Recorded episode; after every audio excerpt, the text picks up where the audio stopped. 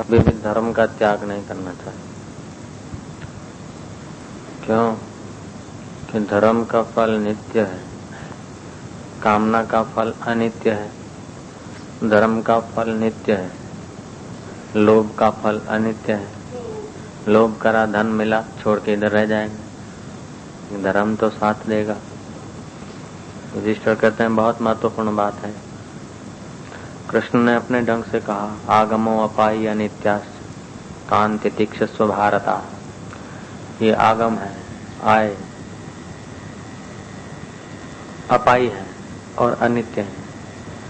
ये जो भी भोग आते हैं, वो कोई स्थिर रहने वाले नहीं, दुख भी स्थिर रहने वाले नहीं, सुख भी स्थिर रहने वाले नहीं। आगमो अपाई अनित्याश्च, वो अनित्य है, आगम है, अपाय तान तितिक्षा स्वभारत उसको तितिक्षा करो, सहन करो। उनके लिए धर्म को न छोड़ो। दुख सुख तो प्रारब्ध के वेग से आता है। लेकिन सम रहकर सह लिया तो तपस्या हो जाती है। अहंकार बिना सुख भोग लिया प्रभु की प्रसादी। दुख भोग लिया, तपस्या हो गया। लेकिन अज्ञानी आदमी सुख मिलता है तो घमंड से घिर जाता है। सुख नाश, अशांति आ जाती है। फिर अशांति को मिटाने के लिए दारू की शरण लेनी पड़ती है। दारू पीने से बचा कुचा पुण्य खत्म फिर आगे वही दरिद्र वही पिन्न कटोर में वरी पिन्न पौन हम्म। आगम अपाई अनित्य है, सुख दुख। उनके लिए धर्म को नहीं छोड़ो। बंदा सत न छोड़िए सत छोड़े पत जाए सत की बांधी लक्ष्मी फिर मिलेगी आए। तो युधिष्ठर कहते हैं, महत्वपूर्ण बात बता रहा हूँ। ये सुख दुख जो है, अनित्य है। धर्म का फल नित्य है। मित्र, पुत्र, परिवार अनित्य है। लेकिन धर्म का फल नित्य है। शरीर और संबंध अनित्य है, लेकिन धर्म का फल नित्य है। उसलिए धर्म को न छोड़ो। धर्म भी कई किस्म के होते हैं। व्यक्ति व्यक्ति का अपना धर्म, मान्यता। डाकू बोलता है, डाका डालना मेरा धर्म है। चोर बोलता है, चोरी करना मेरा धर्म है। लोफर कहता है, लुफंगी पना करना मेरा धंधा है। ये धर्म नहीं। धर्म की व्याख्या शास्त्र ने की है। तस्मात शास्त्रम प्रमाणम। धर्म की व्याख्या के लिए शास्त्र प्रमाण है।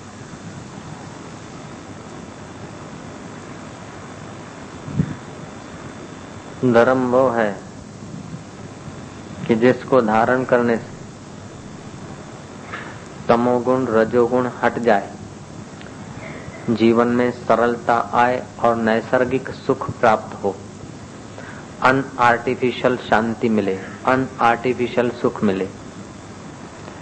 जितना आत्मा के तरफ़ जाने में सुविधापूर्ण हो सके स्वभाव, वो सब धर्म है। और आत्मा से दूर जाना अधर्म है। ईश्वर के नजीक आना धर्म है। जिन कर्मों से ईश्वर के नजीक आता है आदमी, वो सारे के सारे कर्म पुण्य कर्म है।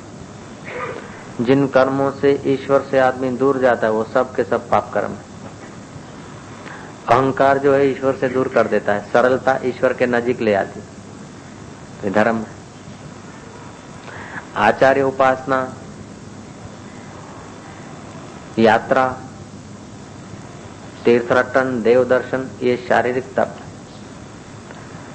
कड़वा न बोलना, वाणी से किसी को ठेस न लगे, ये वाणी का तप। मन से किसी का बुरा न सोचना, ये मानसिक तप। और आत्मज्ञान का सत्संग सुनकर आत्म भाव में मस्त हो जाना ये आध्यात्मिक तप है आध्यात्मिक धर्म। पहले से दूसरा बढ़िया दूसरे से तीसरा, तीसरे से चौथे। तो किसी भी मूल्य में, किसी भी मूल्य पर धर्म नहीं छोड़ना चाहिए।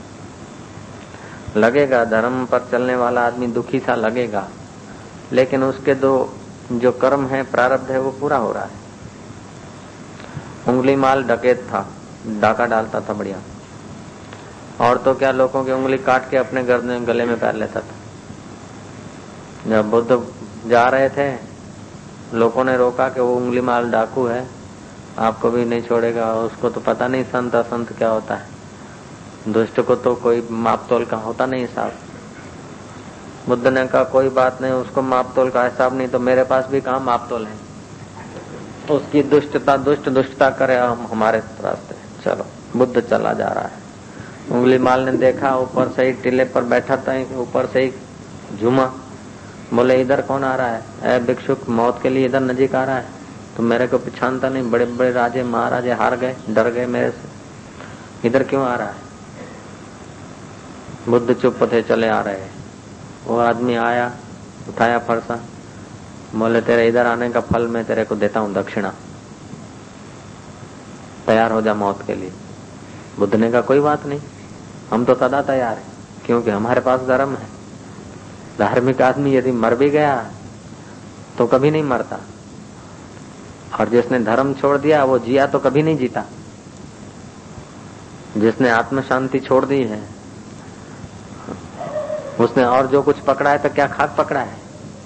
और जिसने आत्मज्ञान पाया है आत्म शांति जिसके पास है, उसको मारने वाला क्या लूट सकता है? क्या ले सकता है? तुझे मारना है तो मार ले, काटना है तो काट ले, लेकिन एक काम कर। ये जो सामने पेड़ है ना, वहाँ से दो पत्ते काट के ले आ जा तो मैं समझू कि तू भी काट सकता है कुछ। दो पत्ते तो काट के दिखा। ओ, अभिमानी आदमी को तो ये कहना तो बड़ी मुश्किल, आग पैदा हो गई। गया अपने फरसे से पूरा डाला का डाला काट के आके रख दिया पैरों में कि लो, दो पत्ते क्या? दो हज़ार ले लो।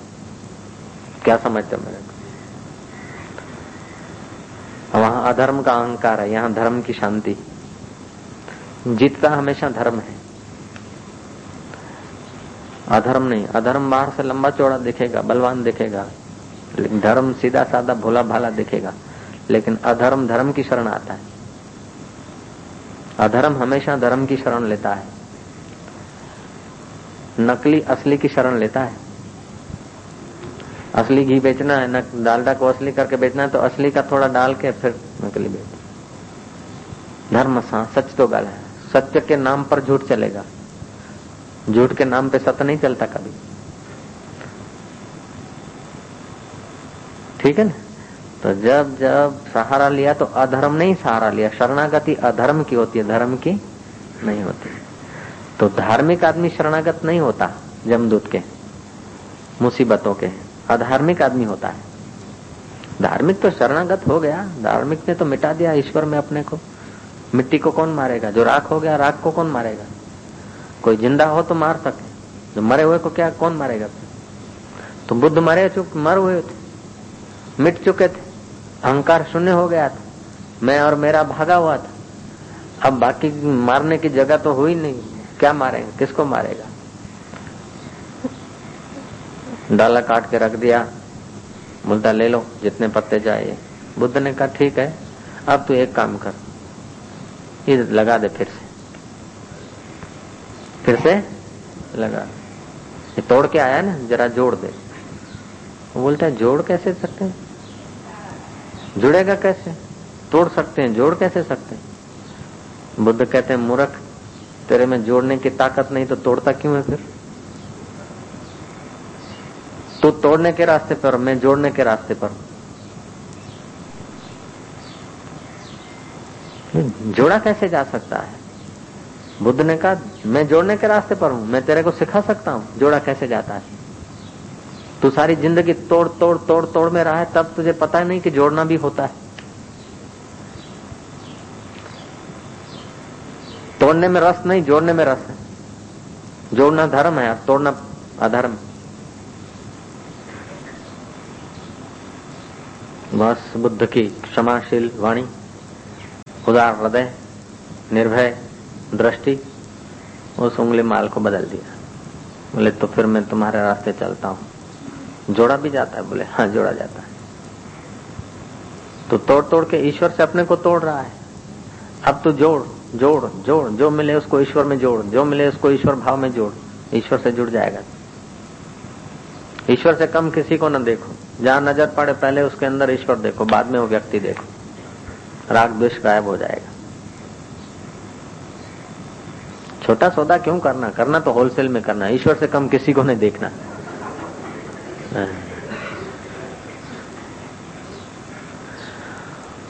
चले महाराज जोड़ने के रास्ते पर भिक्षुक बन गया। शाम का समय था। उस देश का राजा भी घबराता था उंगली माल से। बात फैल गई उंगली माल उंगली माल बुद्ध के पास आ गए, भिक्षुक बन गए, भिक्षुक बन गए। वो राजा आया बुद्ध के पास। भिक्षुक तो वेश बदल के उंगली माल बैठा था। उस राजा ने कहा कि महाराज, हमने सुना है, भिक्षुक बन गया उंगली माल। वो तो बड़ा खतरनाक आदमी है, बड़ा नीच है बड़े बड़े राजे भी उसे कांपते हैं। और वो कहीं आपको धोखा न दे दे। आपके पास रहता है तो जरा संभल के रहना उससे। संत वरी अकुल वारा माण्हू हूंदा आहिनि कॾहिं कॾहिं श्री राम। संत जेकॾहिं माण्हुनि जे अकुल सां हले न, त पोइ हिसाब हली सघनि माण्हुनि जे अकुल सां संत माण्हुनि जे अकुल सां न हलंदो संत खे जीअं अलाह पंद्रहं प्रेरणा कंदो तीअं हीअं न कनि साईं हीअं न कनि हीअं कनि, नहीं। वो तो यार की मौज से जीते हैं, यार में जीते हैं, यार के लिए जीते हैं। उनको वो अक्ल देने को आया। बुद्ध को सम्राट अक्ल देने के बच्चा, बच्चे जो मानो ही था वो बुद्ध मुस्कुराए। बुद्ध समझ गए कि अभी पहचानता नहीं कि जो पास में बैठा है उसी की निंदा कर रहा हूँ। बुद्ध मुस्कुराए और उसको कहा कि इसको जरा गौर से देखो, ये कौन है? उसने गौर से देखा तो घबरा जाए बोले, नहीं नहीं, मैं तो ऐसा ही कर वो भिक्षु कहता है, अब मैं वो उंगली माल नहीं हूँ। अब चाहे तुमको जो कहना है कह दो। अब वो चोट नहीं लगती। मैं अधर्म के रास्ते पे था तो जरा जरा सी बात चोट करती थी। अब बुद्ध के बुद्ध पुरुषों के रास्ते पर हूँ, अब चोट कहाँ आएगी? तुम्हारे को जो कहना है, कह बुद्ध ने देखा कि आदमी जितना उस रास्ते पर खतरनाक था, ऐसा आदमी जितना उधर होता है ना, मुड़ता है तो इतना ही तेज़ी से चलता है। बीच के आदमी बेचारे लटकते रहते हैं। थोड़ा शुभ किया, थोड़ा अशुभ किया, ऐसा बराबर कर दिया। जो खूब अशुभ करता है और जब शुभ के तरफ़ चला गया तो शुभ भी अशुभ, खूब कर देगा। जो खूब झगड़ालू होता है मुड़ता है तो फिर खूब भगवान का भक्त भी हो जाता है। सन शक्ति भी खूब। जो खूब कामी होता है, जब राम के तरफ़ चला तो फिर चलेगा भी ऐसे महंत जैसे। जो एक दिन भी पत्नी के सिवा नहीं जी सकते थे। अब चले तो एकदम सीधे ईश्वर के तरफ़ चले। खैर, सिलसिला चला, और राजा चला गया। लोगों को पता चल गया कि राजा के कहने से, लोगों के कहने से भी अब उंगली माल कुछ नहीं करता। ढीला ढाला, सीधा साधा हो गया, बुद्ध ने कुछ जादू घुमा दिया। सर्प तो है लेकिन बिना जहर का। जहर निकाल दिया बुद्ध ने। और भिक्षा मांगने को जाए तो जिनको उसने सताया था, वे लोग अब बदला लेने को खड़े हो गए। कोई गाली दे, कोई पत्थर मारे, लेकिन सह रहा है। बुद्ध ने सुना दिया कि दुख सुख अनित्य है। धर्म नित्य है। धर्म का फल शाश्वत है। सुख दुख नश्वर है। महाराज, लोग भी तो लोग है ना। एक दिन लोगों ने इतने कंकड़ पत्थर मारे, एक बड़ा पत्थर मारा और उसका मगज फट गया, खून बहता आ रहा। हाथ में भिक्षा पात्र खाली लौट के आया और बुद्ध के चरणों में पड़ा। बुद्ध ने देखा, बोले, भिक्षुक, तेरे को क्या हुआ? पुराना नाम से नहीं पुकारा उंगली माल जो पुराना नाम था ना, जग जाए पुराना। भिक्षुक भिक्षुक माना सहन शक्ति की मूर्ति। धर्म के रास्ते पर अडिग चलने वाले का नाम है भिक्षुक। क्या हुआ? बोले, लोगों ने कुछ बोला, मैं कुछ न बोला तो फिर कंकड़ मारे, पत्थर मारे, ऐसा कर दिया। बुद्ध बड़े प्रसन्न हुए, बड़े खुश हुए।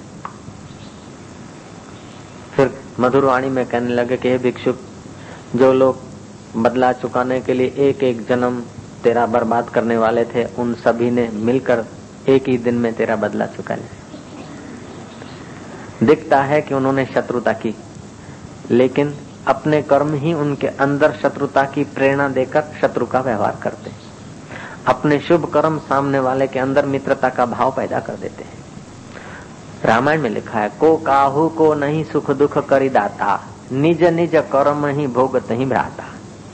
कोई किसी का सुख या दुख देने वाला नहीं, अपने अपने कर्म ही सामने वाले के द्वारा सुख या दुख का व्यवहार करा देते लेकिन हम फिर उसको ही गुनागार मानते हैं, उसी को अपना मानते इससे राग द्वेष जुड़ जाता और लिंक हमारी चल जाती। यदि धर्म के रहस्य को हम जाने तो तो सुख देने वाले के प्रति अहोभाव या धन्यवाद हो जाएगा। राग नहीं रहेगा। दुख देने के वाले के प्रति थोड़ा सा यूँ हो जाएगा, लेकिन द्वेष नहीं रहेगा। चित्त अथवा हृदय जिसका सम है, उसको धर्म का साक्षात्कार होता है। ये सारे के सारे धर्म के साधन हैं। सत्य बोलना ईर्षा नहीं करना, विकारों वाला जीवन नहीं जीना, कपटी नहीं होना, दारू नहीं पीना, मांस नहीं खाना, ये सब आहार व्यवहार हमको तमोगुण में, रजोगुण में ले जाएँगे और भविष्य में, अंदर में आग पैदा कर देंगे। सरलता, त्याग सहन शक्ति दान पुंज ये हमारे हृदय में सुख, शांति पैदा करे और हृदय को सम बनाए।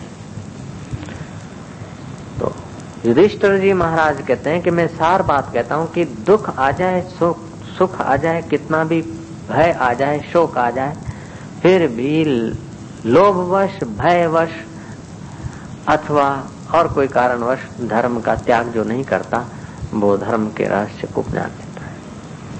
आपको पता होगा, युधिष्ठर और पांडव सब जा रहे थे स्वर्गारोहण। एक एक भाई थक गया, बर्फ़ पर चलते चलते कोई फिसल गया। किसी को तो सूखा प्राण, ऑक्सीजन बिना का प्राण लेते लेते नाक में से खून आ जाता है। अगले साल हम भी जा रहे थे, जहाँ पांडव गए थे स्वर्ग आरोहण बद्रीनारायण के और ऊपर रास्ता है, बड़ा बर्फीला। फिर प्रोग्राम न बन पाया। तो स्वर्ग आरोहण जा रहे थे तो सब एक एक होते होते गिरे।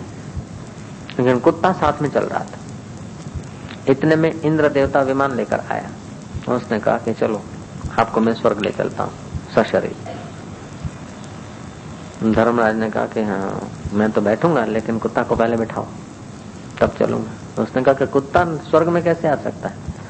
तुमने धर्म किया, तुम धर्मात्मा हो सच्चे हो, तुम बैठो, कुत्ता। बोले, नहीं, धर्म के रास्ते पर कुत्ते ने साथ दिया तो कुत्ते का अधिकार पहला है। जय राम। धर्म के रास्ते पर कुत्ता साथ देता है तो कुत्ते को भी नहीं छोड़ो।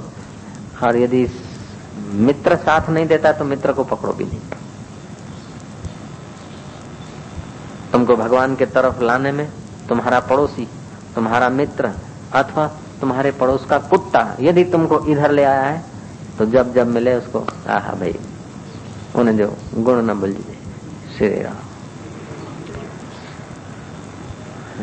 ईश्वर के रास्ते, धर्म के रास्ते जो साथ देता है, उसको नहीं भूलना बोला, मैं स्वर्ग जा रहा हूँ वापस। बोले, जाओ। फिर वो कह रहा है, कि भाई, मान लो, मौका है। सशरीर तुमको स्वर्ग में ले जाते हैं। इसको छोड़ दो। बोला, इसको नहीं छोड़ सकते। हम स्वर्ग को छोड़ सकते हैं, लेकिन न्याय को नहीं छोड़ सकते, धर्म को नहीं छोड़ सकते। और उस कुत्ते के रूप में छुपा हुआ जो धर्म का अधिष्ठाता था, वो प्रकट हो गया। और इंद्र ने कहा, हम तुम्हारी परीक्षा लेने आए थे। अब हम तुम्हारे को नमस्कार करते समय तो बीत गया, लेकिन बात रह गई। तो मैं ना, कुत्ते, कहानी, डंडो बजा पाण बाहरी वठ न, हक, फेरी न, जो है। धर्म का फल ऐसा होता है। धर्म, ऐसे तो हम लोग सब धर्मात्मा है। लेकिन धर्म का पता समय पर चलता है। पत्नी का पता भी समय पे चलता है। हमारे में धीरज कितनी, वो भी समय पे चलता है। और हमारा मित्र कितना वफादार है, वो भी समय पे पता चलता है। धीरज, धर्म, मित्र और नारी आपत काल परखिए चारे। वाल केतरी वफ़ादार आहे तूं जॾहिं मुसीबत में हुजे दुनिया जा माण्हू तोखे सभु छॾे ॾिन। ऐं पोइ जेकॾहिं उहो माइट ऐं पेके जो नथी वीचार करे या उहो पंहिंजो लिकल बिकल सभु ॿाहिरि मैदान में आणे थी, त पोइ सम्झ ज़ाल तोसां वफ़ादार आहे। धीरज धर्म। तो में धीरज केतिरी आहे? कि मुसीबत जे वेले बि तूं धर्म खे न छॾे सचाई खे न छॾे, वफ़ादारी न छॾे तॾहिं थोड़ो जरा हवा लगी हूँ त हूँ, गंगा गए तो गंगा दास जमुना गए तो जमुना दास नर्मदा गए तो नर्मदा शंकर। माण्हुनि सारा कई वाह वाह कई की साईं, असीं तव्हांजा चेला आहियूं तव्हांजा बचा आहियूं। माण्हुनि वरी गुड़ गुड़ वेठा आहियूं साईं डिब ते न धीरज धर्म मित्र अरु नारी आपत काल परखिए चारी सुनी है वो कथा कि गोरखनाथ अपने योग प्रभाव से खूब प्रसिद्ध हो गए। जब प्रसिद्धि हुई तो लोग आने लगे खूब। गोरखनाथ ने देखा कि अब लोग आने लगे चलो ठीक है। गोरख ने कहा कि कौन हमारा शिष्य है? बोले गुरु जी हम तुम्हारे हम तुम्हारे हम तुम्हारे, सब छाती कुटिन गुरु जी चेला बहुत है, कि घबराओ मत, भूख मरेगा, भाग जाएगा। अभी करता हूँ, ट्राई। बोला, चलो, जो हमारा शिष्य है, हाथ ऊपर करो। सब शिष्यों ने हाथ ऊपर करा। गुरु जिंदाबाद। गुरु के शिष्य जिंदाबाद। नेताओं में ऐसा चल जाता है, लेकिन गुरुओं के पास ऐसा बाहर बाहर से नहीं चलता, भीतर का होना चाहिए। गोरखनाथ ने कहा, चलो फिर।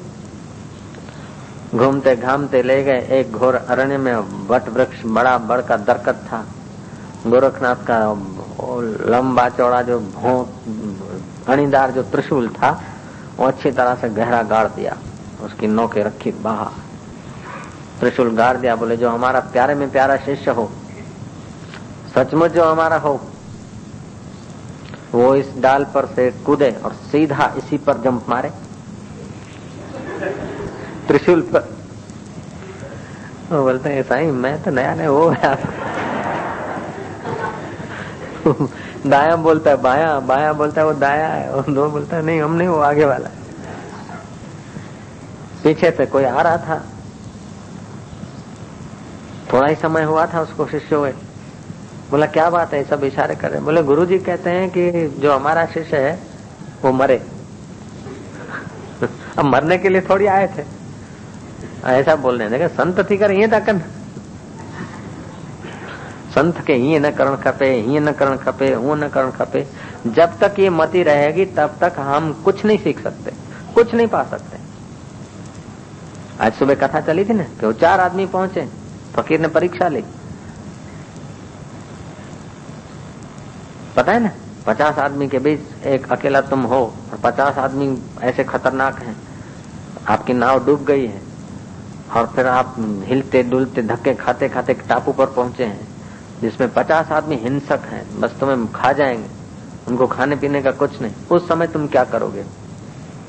तो आदमी ने कहा कि नहीं, मैं तो बस समुद्र में डूब जाऊँगा।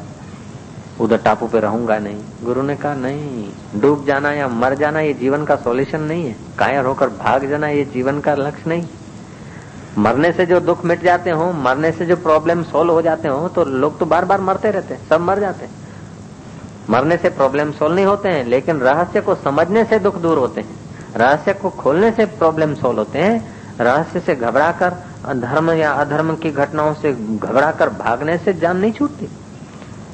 क्या लोग हाँ ईअं थी आहे लफड़ो थी अग्नि स्नान करो मरी वञूं फलाणी माई मरी वही फलाणी सरी वही पाण बाहि बारियो ये कायरता है भीरुता है नालायकपना है और यदि ऐसा मान लिया कि हम आपघात करने से बच जाते हैं तो ये आदत पड़ जाएगी तो जन्म जन्म में जब थोड़ा सा प्रतिकूलता आएगी तो धर्म को छोड़ के आपघात कर लोगे आपघात करना धर्म नहीं भीरुता है कायरता है किने खां पंहिंजा पाण पुॼी नथा सघूं न हल भॼी वञ छॾ पंहिंजा पाण खे भाई। ॾे नदी में टुपो। घासलेट लेता है। सरी मरो। बराबर है, पर यह कायरता की गाल है। श्री राम गुरु ने कहा, तू फेल हो गया।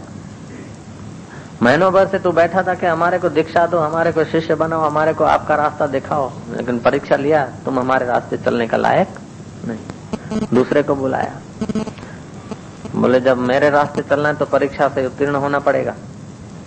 बोला, कहो? एक प्रश्न पूछता हूँ, उसका उत्तर ठीक मिला तो आश्रम में तेरे को निवास मिलेगा और साधना मेरी गुड़ साधना, गुप्त साधना सिखाऊँगा।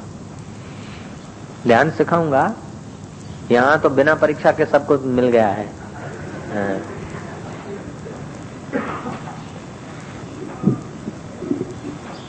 बोले तो एक आगबोट में बैठा है, बड़ी नाव में बैठा है, मान ले। पचास आदमी तेरे साथ। नाव डूब गई और तुम किसी किनारे लगते हो टापू में, जहाँ कोई आदमी नहीं बचाने वाला, कोई आवाज़ सुनने वाला नहीं। पचास आदमी ऐसे हैं, बड़े खतरनाक, मांस भक्षक, मनुष्य बक्षी हैं और बड़े विचित्र हैं। तो उन पचास के बीच तू कैसे जिएगा? क्या करेगा? और वो पचास तेरे पर टूट पड़ते हो तो तू क्या करेगा? उसने कहा, जो बलवान होगा सबसे उसे एक की दोस्ती कर लूँगा। जो सबसे बलवान होगा, उसकी दोस्ती कर लूँगा तो वो बाकी के उनचास निर्बलों को मारेगा, भगाएगा। उसने कहा, ये भी सॉल्यूशन नहीं बलवान से दोस्ती कर लिया, लेकिन बलवान तो एक रहेगा, उन पचास एक तरफ़ और एक दूसरे तरफ़ वो कैसे जीतेगा? अभी तू व्यक्तियों का ही सहारा ले रहा है। ईश्वर के सहारे की बात तेरे अंदर से आई भी नहीं। है? शरीर के बल को ही तो देख रहा है ना। भीतर की बात तो आई नहीं। फैल तीसरा आदमी था वैशा जैसा, उसका स्वभाव था। पक्ष पलटू लोग होते ना, वैश्या जैसा स्वभाव होता है उनका। जैसे वैश्या यार बदलती है, ऐसे लोग पक्ष बदलते हैं। ऐसे ही कई लोगों का स्वभाव होता है। उससे पूछा कि ऐसा ऐसा हो जाए तो तू क्या करेगा? बोले, क्या करूँगा? ये कोई सवाल है? उन लोगों के साथ मैं भी वैसा हो जाऊँगा, मिल जाऊँगा। फकीर ने कहा कि ऐसी तो सारी दुनिया है। बहुत लोगों के साथ मिल जाने वाले तो सब हो ही रहे हैं। जैसे और लोग जी रहे हैं, रो रहे हैं, झूठ बोलने के मौके पे झूठ बोल लिया, हंसने के मौके हंस लिया, रोने के मौके रो लिया, बीमार होने के लिए मौके पर चिड़चिड़ा लिया, गिलगिला दिया, ऐसे तो सारी दुनिया है। उनके साथ यदि तू मिल जाएगा तो मेरे रास्ते चलने की कोई आवश्यकता नहीं। सब लोगों के रास्ते तो मिल रहे हैं। घाट वाले बाबा कहते थे कि यूनिवर्सिटियाँ नहीं है, गुलाम गुलामों की फैक्ट्रियाँ हैं, लोग पढ़ पढ़ के आते हैं और गुलाम बन जाते हैं। I am a good servant British government ने गुलामों बनाने की एक खोली थी कॉलेज ऐसे ही आजकल भी जो निकलता है पढ़ लिख के बस सर्विस खोजू बस कोई बढ़िया गुलामी की बस नहीं मारेगा।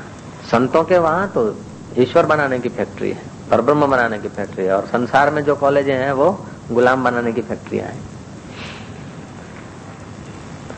भले प्रिंसिपल सुने स्कूल भी गुलाम बनाने की फैक्ट्री है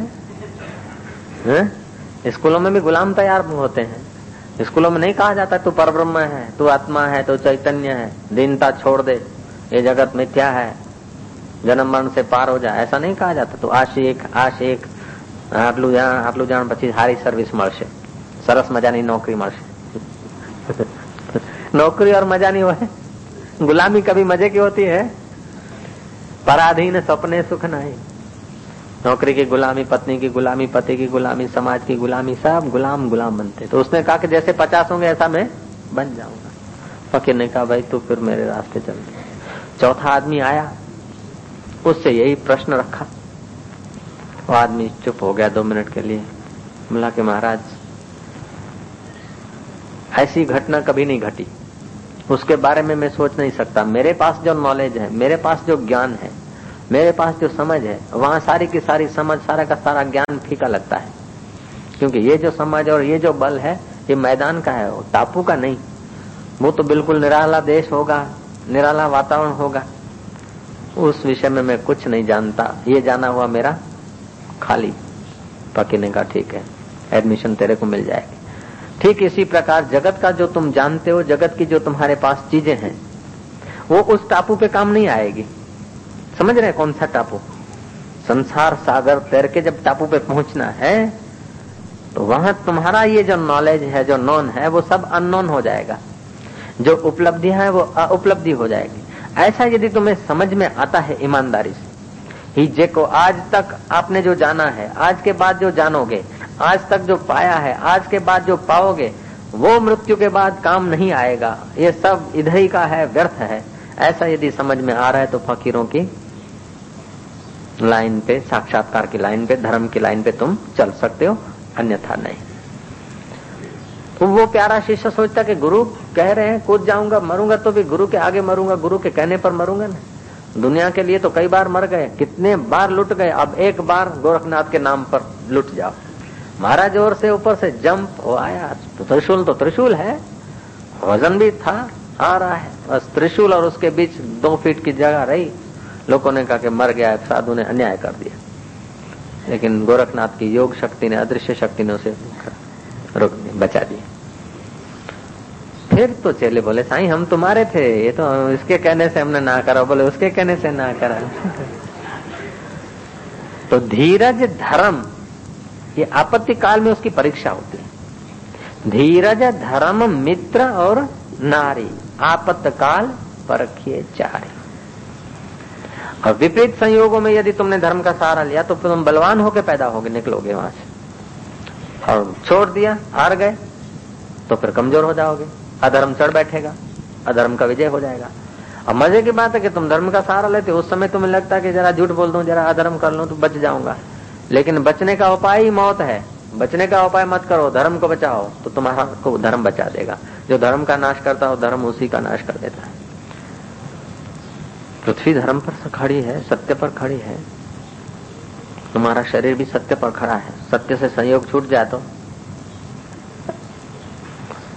पाँच भूत, मन, बुद्धि और अहंकार, ये आठ। ये सारे भूत और भौतिक पदार्थ जो है, वो सब प्रकृति सब मिथ्या है। हम नश्वर को बचाने के लिए शाश्वत छोड़ देते हैं। अनित्य को बचाने के लिए नित्य छोड़ देते हैं। शरीर अनित्य है ना? अनित्य को बचाने के लिए नित्य छोड़ देते हैं। लेकिन अनित्य टिकता है? नहीं टिकता है। नश्वर रुकता है, हम शाश्वत छोड़ देते हैं। जो सदा साथ में है, उसको हम भूले हुए हैं और जो चलेगा नहीं, उसको छोड़ दिया। उसको पकड़ा हुआ है। तो युधिष्ठर जी कह रहे हैं, प्रसंग ऐसा निकला है, उसलिए ऐसे दृष्टांत आते हैं कि मैं महत्वपूर्ण बात कह रहा हूँ कि अपनी निष्ठा, अपनी संकल्प, शुभ संकल्प छोड़ो नहीं। विघ्न बाधाएँ आए, वो अनित्य हैं, लेकिन संकल्प पे डटे रहोगे तो नित्य की प्राप्ति करा देगा। अनित्य युद्ध में से नित्य की प्राप्ति होना संभव है। हाँ जी। अनुकूल, प्रतिकूल, इन सब में जो सम है, वो बड़ा धनवान है। युधिष्ठर जी कहते हैं। धनवान कोई अधिक पैसे वाला आदमी धनवान नहीं है। अधिक जो धर्म धर्म का अर्थ ये भी नहीं कि तुम कायर हो जाओ। धर्म का अर्थ ये भी नहीं कि तुम युद्ध करते रहो। धर्म का अर्थ ये भी नहीं कि तुम भोगी हो जाओ। धर्म का अर्थ ये भी नहीं कि तुम भूखा मरो। धर्म का अर्थ बेवकूफ़ी नहीं है। कि चलो, आ तो बिचार भगत छे।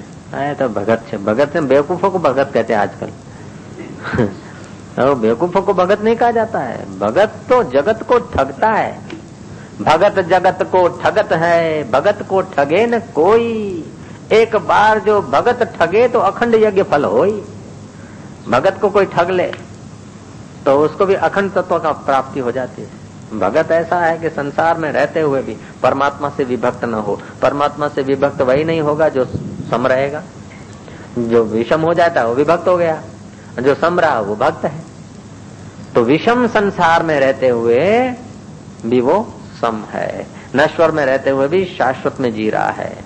परिवर्तन में रहते हुए भी अपरिवर्तन के ऊपर उसकी दृष्टि है। युद्ध में होते हुए भी युद्ध नहीं करता। भोग में होते हुए भी भोग नहीं भोगता। त्याग में होते हुए भी त्याग नहीं करता। योग में होते हुए भी योग नहीं करता। ऐसी जगह पर वो खड़ा है भगत। वो ज्ञानी है। हम्म। निंदा स्तुति में समान है योग युक्त है। अभ्यास उसका चालू है आत्माकार प्रति में मस्त है। वो धनियों का भी स्वामी है। चलो इसको जगा दो। तो बोलता है उसको जगा दो। नकुल को। तो यक्ष बोलता कि दस हज़ार हाथियों का बल जिसमें भीम में है जो सब पांडवों का सहारा जैसा है अपने भाई को सगे भाई को क्यों नहीं जगवाते?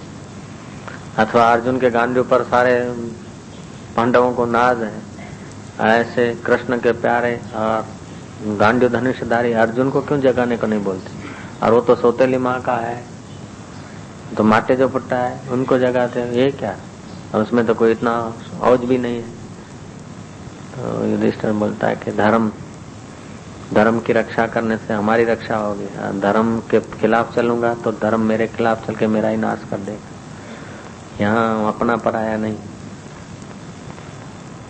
वो उसको ही। जगाओ बोलो। एक सुंदरी को देखा। हम्म, प्रहलाद के पोते ने और बृहस्पति के पुत्र ने। अति सुंदरी थी और दोनों उस पर खुश हो गए। अब वो दैत्य का पुत्र था वो देवताओं का पुत्र था हाँ दोनों अपने अपनी जगह पर बलवान, तेजस्वी है वो था। दोनों उसका वर्ण करना चाहते थे। उस सुंदरी ने कहा कि आप दोनों में जो श्रेष्ठ हो, उसके साथ में शादी करूँगी। और जो अश्रेष्ठ हो, वो उसकी हत्या हो जाएगी। जो श्रेष्ठ है, उसको मैं पढ़ूँगी, और अश्रेष्ठ है, उसको मृत्युदंड मिलेगा। चलो दोनों न्याय कराओ। दोनों राज़ी हो गए दोनों को अपनी अपनी श्रेष्ठता का गौरव था। महाराज आए।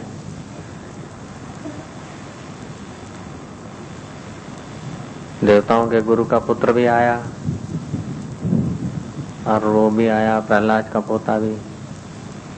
दोनों प्रहलाद के पास पहुँचे। प्रहलाद को कहा, इसकी ये शर्त है, आप तो हमारे दादाजी होते हैं।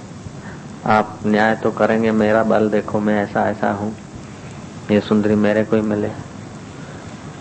उसने कहा, श्रेष्ठता का जहाँ प्रश्न है, वहाँ तू श्रेष्ठ नहीं है, तू भले मेरा पोता है, लेकिन वो देव, देवों के राजा इंद्र का गुरु का पुत्र है।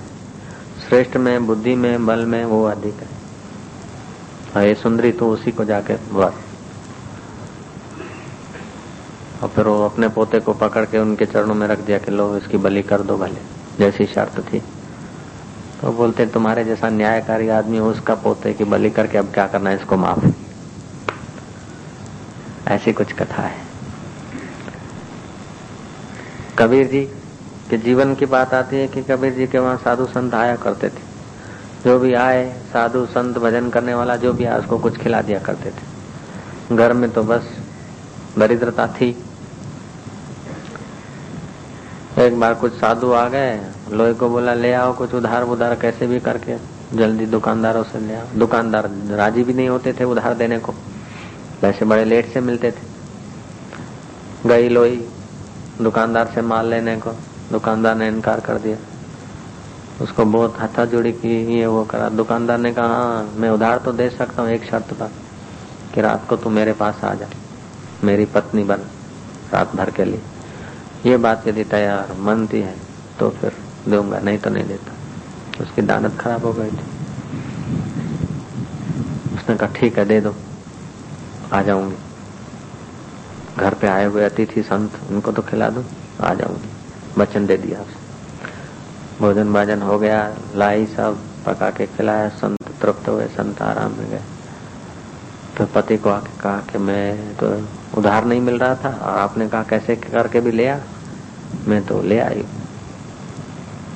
तो कबीर बोलता है कि अब वचन दे आइए तो जा फिर। उसने कहा, बारिश आ रही है, तू चिंता मत कर। वो कबीर जी कंधे पे उठा के लोही को ले गए, दुकानदार के घर पर। बोले, सेठ जी, आप द्वार खोलो। आपको ये वचन दे के गई थी। आपकी पत्नी बनने के लिए आज की रात आपकी अमानत है, लो। दुकानदार के पाप धुल गए, कबीर के धर्म निष्ठा के आगे, सच्चाई के आगे। वो कबीर के पैर पकड़ पकड़ खूब रोया। और भी सीधा चाहिए तो महाराज, हमारा स्वीकार करो। धर्म की रक्षा करने से आदमी का परिवर्तन हो जाता है सामने वाले का। हम लोग भीतर से कायर होते कि यार, झूठ नहीं बोले तो कैसे चलेगा? ऐसा नहीं करे तो कैसे चलेगा? तो अच्छा झूठ बोलने से यदि कोई अमीर हो जाता है तो सब झूठे आदमी अमीर होने चाहिए। झूठ बोलने से यदि सुख मिल जाता तो सब झूठे और कपटी आदमी सुखी होने चाहिए। हाँ सुख के साधन भले उनके पास थोड़ी देर के लिए आ जाते हैं, अंदर में होली भी आ जाती है। सत्य आदमी के अंदर निर्भयता और शक्ति और बेपरवाही ऐसी होती है कि अभी का खाया कल देखा जाएगा। जयराम जी हाँ जी, पूरा करो। भयभीत नहीं कर सकता। तो यहाँ आश्रम में बार बार दोहराया जाता है बार बार पाठ पढ़ाया जाता है कि निर्भय बनो निर्भय बनो। जो निर्भय बनेगा, उसको प्रकृति साथ देती है। इधर रहता है एक आदमी। थोड़े दिन से दो चार दिन से आया है यहाँ। और बोलता कि हमारे लड़ाई हुई थी तो वो चौदह आदमी कोई दारे ले आया, कोई चैन ले आया, कोई लट्ठी ले आया और मैं अकेला बैठा था। और मेरे पास तो घर में खाने का भी नहीं, ऐसी स्थिति थी। और वो लोग बड़े बदमाश थे। और हमारे वहाँ ऐसे राजपूतों में ऐसे ही होता है, नोचते हैं एक दूसरे को। तो बैठा था ओम ओम ओम का साईं की बात याद आई कि निर्भय रहो। तो कहा चौदह आदमी है भागने की भी जगह नहीं, अब क्या करूँ? तो महाराज, क्या हुआ कि वो आदमी जो मेरे ऊपर बरस पड़े, पी खा के आए थे और हमारा शत्रु पक्ष के थे तो मैं जंप मार के एक आदमी को गिरा दिया हाथ से और उसकी लट्ठी ले लिया। फिर तो घूमा। पाँच को तो उधर ही सुला दिया। बेहोश हो गए। दो के पीछे भागा, बाकी के तो ऐसे ही भाग गए, चौदह आदमी। कुल फिर बिखर गए। फिर उन्होंने जाके पुलिस पुलिस भेजी, केस वेस किया, और जब जज के पास मेरे को जाके खड़ा रहना पड़ा। तो जज ने पूछा कि झगड़ा में कौन कौन थे? तो चौदह आदमी एक तरफ़ खड़े थे और हम एक तरफ़।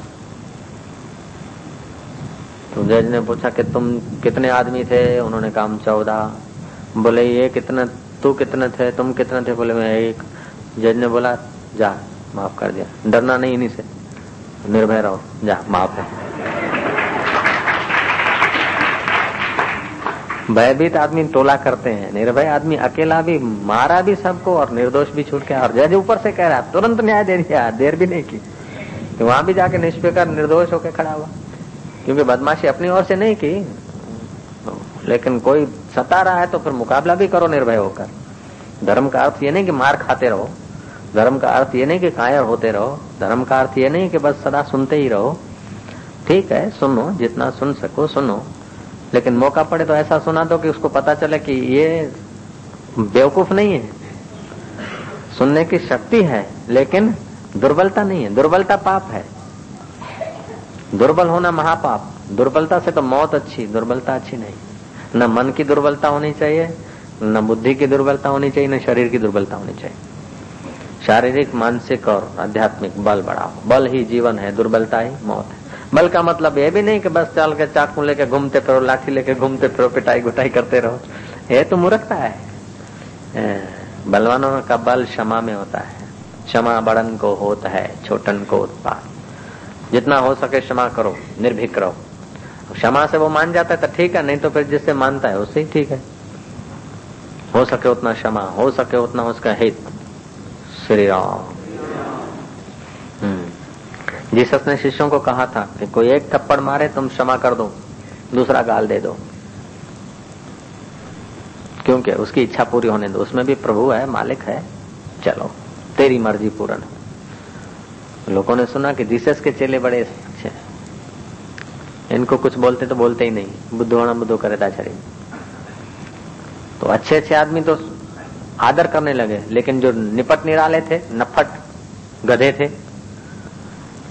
उन लोगों ने देखा कि ये तो कुछ बोलते ही नहीं है तो कुछ नहीं कौन जीसस के शिष्य को पकड़ के एक आदमी ने ज़ोर से चमाटर मार दिया। तो उसने कहा कि ले भाई, तेरी मर्ज़ी पूर्ण हो। दूसरा गाल रख दिया। तो उस गधे ने, दुष्ट ने दूसरा भी लगा दिया।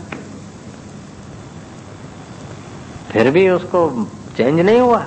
अति तामस होता ना, अति नीच होता है ना, वो सज्जन आदमी की सज्जनता का कदर नहीं करता, सज्जन को बेवकूफ़ समझता है। भक्त को बेवकूफ़ समझता है, जो अति नीच होता है। पहले गाल पे पड़ी, थप्पड़ दूसरे पे पड़ी। रोमांटे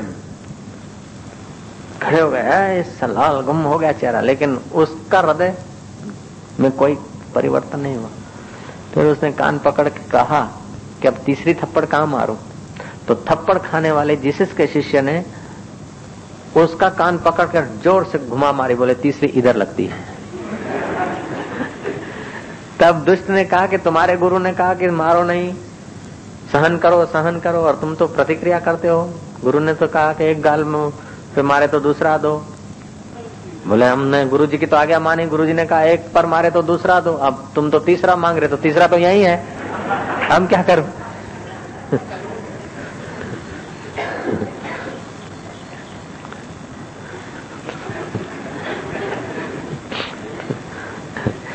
गुरु जी ने कहा, हिंसा रोको।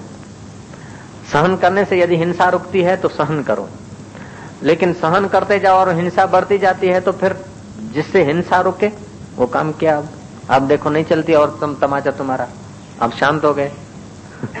नहीं तो हम दो खा बैठे, तीसरा भी इसी पर खा बैठे थे तो तुम सब शिष्यों को ठोक के आते।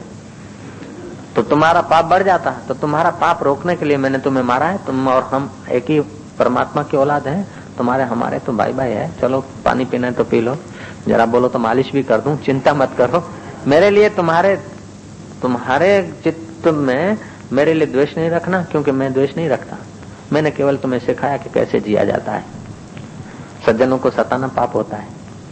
पाप करना तो पाप है, लेकिन पाप सहना भी तो पाप है। जुल्म करना भी पाप और जुल्म सहना भी पाप है। हाँ जी। यक्ष लोग मेरे विषय में ऐसा समझते हैं कि राजा युधिष्ठिर धर्मात्मा है। अतः मैं अपने धर्म से विचलित नहीं होऊँगा। मेरा भाई नकुल जीवित हो जाए।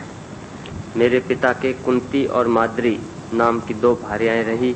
वे दोनों ही पुत्रवती बनी रहे, ऐसा मेरा विचार है। मेरा विचार है कि मेरे पिता की दो कुंती और मादरी दो पत्नियाँ थी। उन दोनों की संतति बनी रहे। क्योंकि मैं ज़िंदा हूँ तो कुंती का पुत्र है ही है मादरी का तो फिर मर जाएगा। इसलिए धर्म तो ये कहता है कि दोनों की संतान जिंदी रहे। तो हज़ार बाहुबल वाला है, हज़ार हाथियों का बल रखने वाला। युधिष्ठर मुझे नहीं ज़िंदा करना है, अर्जुन नहीं करना है।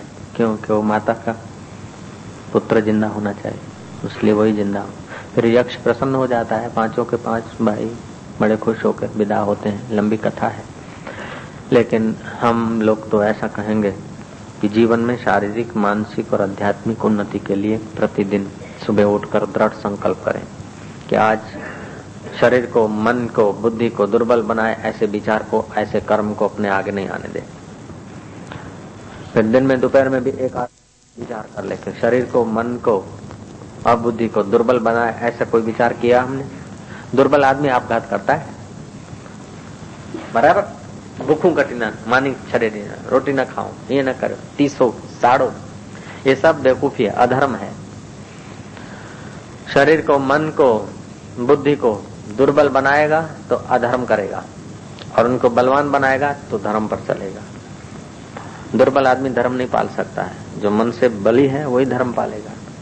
घमंडी भी धर्म नहीं पालता, दुर्बली भी धर्म नहीं पालता है। जो निरअहकारी है, सरल है, और मनोबल जिसका मज़बूत है, वही धर्म पाल सकता